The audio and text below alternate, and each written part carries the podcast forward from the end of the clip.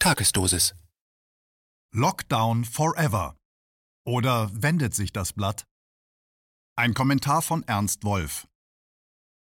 Die Welt verändert sich zurzeit in einem Tempo, das sämtliche Umwälzungen der Vergangenheit in den Schatten stellt. Wer hätte sich jemals vorgestellt, dass man unsere Freiheiten mit immer fadenscheinigeren Argumenten in einem derartigen Ausmaß beschneiden und uns wirtschaftlich so unter Druck stellen könnte wie in den vergangenen zwölf Monaten? Doch die Entwicklung hat auch einen positiven Aspekt, denn sie hilft den Menschen mit einigen falschen Vorstellungen der Vergangenheit aufzuräumen und viele Dinge klarer zu sehen. Beginnen wir mit der parlamentarischen Demokratie. Für die meisten Menschen galt sie bis zum letzten Jahr als Garant für die Herrschaft des Volkes, das in regelmäßigen Abständen seine Vertreter wählen darf und damit die eigentliche Macht im Staat darstellt. Diese Sichtweise ist angesichts der Ereignisse um die grassierende Krankheit wohl kaum noch aufrechtzuerhalten. Die Regierung in Berlin hat sich jeglicher demokratischer Kontrolle entzogen. Es regiert zurzeit ein Exekutivkomitee, bestehend aus der Bundeskanzlerin, ihrem Gesundheitsminister und den Ministerpräsidenten der Länder. Das Komitee stützt sich bei seinen Entscheidungen ausschließlich auf die Erkenntnisse weisungsgebundener Institutionen, verweigert sich seit zwölf Monaten der Kontrolle durch das Parlament und hat es innerhalb eines Jahres geschafft, die wichtigsten Grundrechte in Form der Meinungs-, der Versammlungs- und der Reisefreiheit außer Kraft zu setzen. Dass diese Art von Diktatur möglich ist, zeigt mit aller Deutlichkeit, dass es sich bei der parlamentarischen Demokratie eben nicht um die Herrschaft des Volkes handelt, sondern um eine Fassade, hinter der sich Machtstrukturen verbergen, die ganz anderen Kräften dienen. Auch die Frage, um wen es sich bei diesen anderen Kräften handelt, lässt sich aufgrund der Krise heute leichter beantworten als zuvor.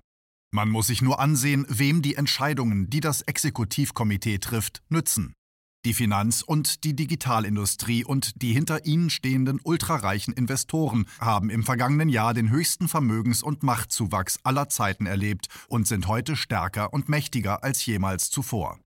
Die Krise hat auch deutlich gemacht, wie eng diese Kräfte miteinander verflochten sind und wie sehr sie in der Vergangenheit bereits zusammengearbeitet haben. Als im März 2020 die Rezession zuschlug und die Finanzmärkte einbrachen, nutzten beide ihren Einfluss auf internationale Organisationen wie die WHO und nahmen die grassierende Krankheit als Vorwand, um Staatshaushalte zu plündern und die bis dahin größten Summen in die eigenen Taschen zu leiten. Dadurch wurde auch ein in die Vergangenheit reichendes Handlungsmuster deutlich, denn die Vorgänge ermöglichten es, die Instrumentalisierung der Vogelgrippe 2004 und der Schweinegrippe 2009 besser zu verstehen. Bei beiden handelte es sich ganz offensichtlich um Testläufe für ein größeres Ereignis, wie das, das wir nun seit Januar 2020 erleben. Das wiederum bedeutet, dass es hinter den offiziellen politischen Begründungen für die fortschreitende Einschränkung unserer Rechte eine ganz andere Agenda geben muss. Und tatsächlich, wirft man einen Blick hinter die Kulissen, stellt man fest, dass der digital-finanzielle Komplex zurzeit vor einem Problem von historischen Dimensionen steht. Das aktuelle Finanzsystem, also die Grundlage, auf der er so groß werden und so viel Macht an sich reißen konnte, lässt sich nämlich mit konventionellen Methoden nicht länger am Leben erhalten. Zum einen haben die Zentralbanken, die das System seit 13 Jahren stützen, das Mittel der Zinssenkung inzwischen so weit ausgereizt, dass ihnen nur noch die Geldschöpfung aus dem Nichts übrig bleibt. Zum anderen zerstört die Digitalisierung immer mehr Arbeitsplätze und treibt immer mehr Menschen in die Abhängigkeit des Staates, die diesen zwingen, ständig neue Schulden zu machen.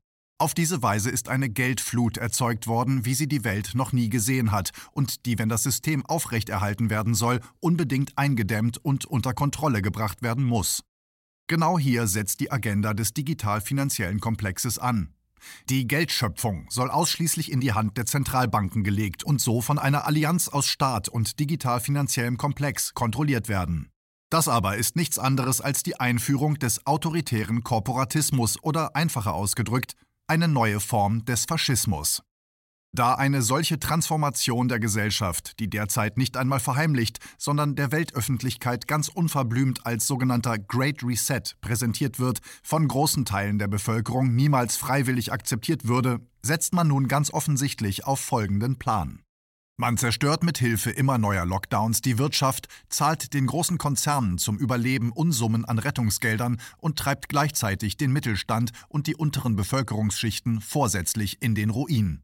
Dann wartet man ab, bis Arbeitslosigkeit, Obdachlosigkeit und Hunger Rekordstände erreicht haben, um schließlich mit der vermeintlichen Rettung durch das universelle Grundeinkommen aufzuwarten, das an die Eröffnung eines digitalen Zentralbankkontos geknüpft sein wird. Auf diese Weise hofft man ganz offensichtlich der Bevölkerung die Transformation in das neue Geldsystem nicht als Unterdrückungsmaßnahme, sondern als humanitären Akt verkaufen zu können. Tatsächlich ist man mit dieser Agenda schon sehr weit gekommen.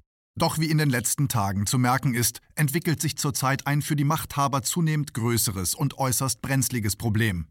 Da die Begründungen für die Lockdown-Maßnahmen den realen Zahlen immer stärker widersprechen, die Auswirkungen für die Betroffenen aber immer schlimmer werden und die Politik einen rational nicht zu verstehenden Zickzackkurs verfolgt, zweifeln von Tag zu Tag mehr Menschen an denen, denen sie bisher geglaubt haben. Hier baut sich ein Widerstand auf, der eine historisch einmalige Chance bietet. Die Politik hat sich mit den verschiedenen Lockdowns und der Abschaffung der Grundrechte so weit vorgewagt wie noch nie und kann daher tiefer fallen als je zuvor. Das kann auf der einen Seite gefährliche Konsequenzen haben, wenn sich die Wut der Enttäuschten unkontrolliert entlädt. Es kann aber auf der anderen Seite auch zum Motor für eine positive Entwicklung werden, wenn diese Wut in Energie und Tatkraft umgesetzt wird. Voraussetzung dafür ist, dass die Menschen verstehen, welche Triebkräfte tatsächlich am Werk sind. Und das bedeutet, die wichtigste Aufgabe in der vor uns liegenden Periode ist die Aufklärung in Form der systematischen Aufdeckung der tatsächlichen Akteure und aller Hintergründe des Geschehens. KenFM ist crowdfinanziert und unabhängig. Leiste deinen Beitrag zu freier Presse und unterstütze unsere Arbeit finanziell. Wenn du zukünftig keine Beiträge verpassen willst, abonniere den KenFM Newsletter und installiere dir die KenFM App für iPhone und Android. Weitere Informationen auf kenfm.de/support.